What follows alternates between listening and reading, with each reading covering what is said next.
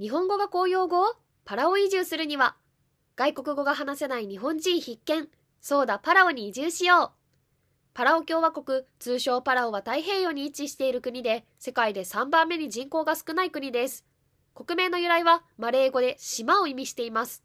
そんなパラオの南西部に位置するアンガウル州ではなんと日本語を公用語として採用しているって知っていましたか？海外の生活は憧れるけど現地の人とのコミュニケーションが不安。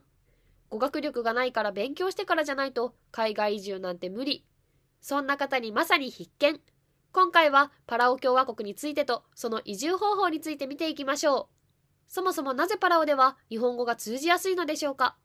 それは1919年にパラオが日本の委任統治領になったのがきっかけです。日本の統治が始まってからはドイツの統治下ではほとんど進んでいなかった学校や病院、道路や公的施設など社会的基盤の設備、貨幣経済への移行が重点的に行われました。これにより、1920年代頃になると、近代的な街並みへとその姿を変貌させ、多くの日本人が住み着いたといいます。また、日本の統治によって日本語の教育も現地人に対して行われるようになり、1945年に日本の統治が終了した後も、親日的な部分が残っていて、日本人の観光客が多く訪れていたり、パラオ国会では日系の政治家が強い影響力を持つなど、日本と歴史的に密接なつながりを持っています。なんと日系パラオ人は全人口の25%を占めるとも言われてるんですよ。パラオで最も使われている言語はパラオ語で、日本語は全体の1.5%ほどしかないものの、日本統治時代に教育を受けたパラオ人は、日本語で不自由なく意思疎通ができるレベルに達している人が多いそうです。日本語由来の現地語も多く存在しており、扇風機は扇風機、電話は電話、ビールを飲むことは疲れ治す、美味しいは味大丈夫、混乱することを頭ぐるぐる、じゃんけんをあいこでしょというそうです。なんだか不思議な感じですよね。パラオで最も使われている言語はパラオ語で、日本語は全体の1.5%ほどしかいないものの、日本統治時代に教育を受けたパラオ人は、日本語で不自由なく意思疎通ができるレベルに達している人が多いそうです。日本語由来の現地語も多く流通しており、扇風機は扇風機、電話は電話、ビールを飲むことは疲れ直す、美味しいは味大丈夫、混乱することを頭ぐるぐる、じゃんけんをあいこでしょというそうです。なんだか不思議な感じですよね。そんなパラオへの移住方法についてもお伝えします。パラオは日本人の観光の場合、30日以内であればビザは不要です。滞在を延長したいときは、パラオ移民局にて滞在期間の切れる7日前までに手続きすれば、1回30日の滞在延長が2回まで、累積日数90日間まで認められますが、手数料として1回50ドルかかります。滞在するには、滞在ビザの取得が必要になります。主に就労ビザ、経営者用の就労ビザ、配偶者ビザの3種類があり、パラオ現地の移民局にて本人または代理人が申請します。移住など長期滞在する場合は就労ビザが必須ですが、パラオは他の国と違ってワーキングホリデーやスチューデント用のビザはありません。そこで通常の就労ビザ取得以外に必要となる経営者用の就労ビザ、配偶者ビザについてもう少し詳しく見ていきましょう。経営者用の就労ビザ、パラオで個人事業を始めたい場合、個人でビジネスを開始する場合は、外国人名義の事業はパラオでは認められないため、パラオ人パートナーに形式上の雇用主になってもらい、雇用契約書を作成。経営者用の労働ビザを申請取得します。パラオには外国人移住が多いこともあり、パラオ人の雇用を守るため、ビジネス業に関してはなかなか難しい部分もあるようです。配偶者ビザ、パラオ人と結婚する場合、パラオ人との結婚に関しては配偶者用ビザが取得できます。パラオの裁判所にて入籍手続きを行うと婚姻が成立し、その後現地に住む場合は書類を現地移民局に提出して配偶者用滞在許可を申請します。許可証が発行されたら一度日本に送ってもらい、それを持参して再入国します。配偶者用ビザは離婚すると結婚期間に関係なく無効となるので気をつけましょう。パラオにはパラオ男性と結婚して家庭を作り楽しく暮らしている日本人女性が実はびっくりするほどたくさんいるんですよ。また、ビザの継続に関してパラオ独特のルールが一つあります。それは一度その会社を辞めて日本に帰ると再び同じ会社に戻る以外は5年以上経たない限りビザを再取得することができません。いわゆる移住者はパラオ国内で転職ができないんです。パラオへの移住を考えている方は興味がある方はぜひ参考にしてみてくださいね。リゾートアイランドと言われているパラオは日本からたったの4時間半ほどで行けるようです。また、その美しい海や文化は世界複合遺産にも登録されています。透明な海でのシュノーケリングやカヤック、イルカと触れ合ったり、トレッキングなども楽しめるようなので、私はまずパラオの魅力と日本語を話す現地の人に会いに行ってみたいですね。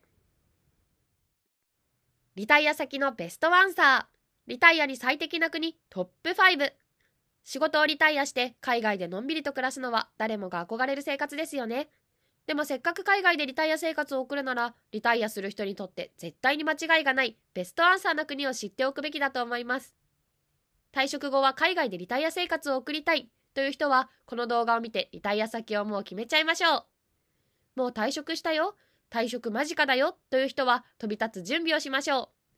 動画が終わる頃にはきっと退職間近の人もそうでない人もうずうずしてきちゃうようなリタイアに最適な国をランキング形式でお伝えします。ランキングは私の個人的に好きな国ではなく、ある4つの観点から数値化したものなので安心してくださいね。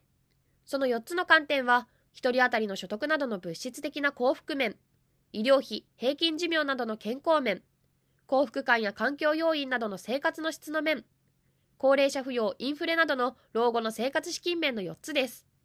仕事、文化、伝統が異なるだけでなく、政府が高齢者にどのようなサービスを提供しているかも国によって大きく異なるようですが、今回はこの4つの観点を数値化して、総合的に判断してランキングにしています。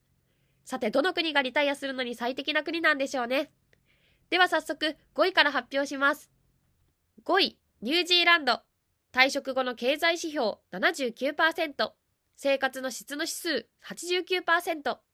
なんといってもニュージーランドは安定しています。幸福度、空気の質、環境要因などで高い評価を得て、堂々のランキング入り。4位、アイルランド。退職後の経済指標72%。生活の質の指数83%。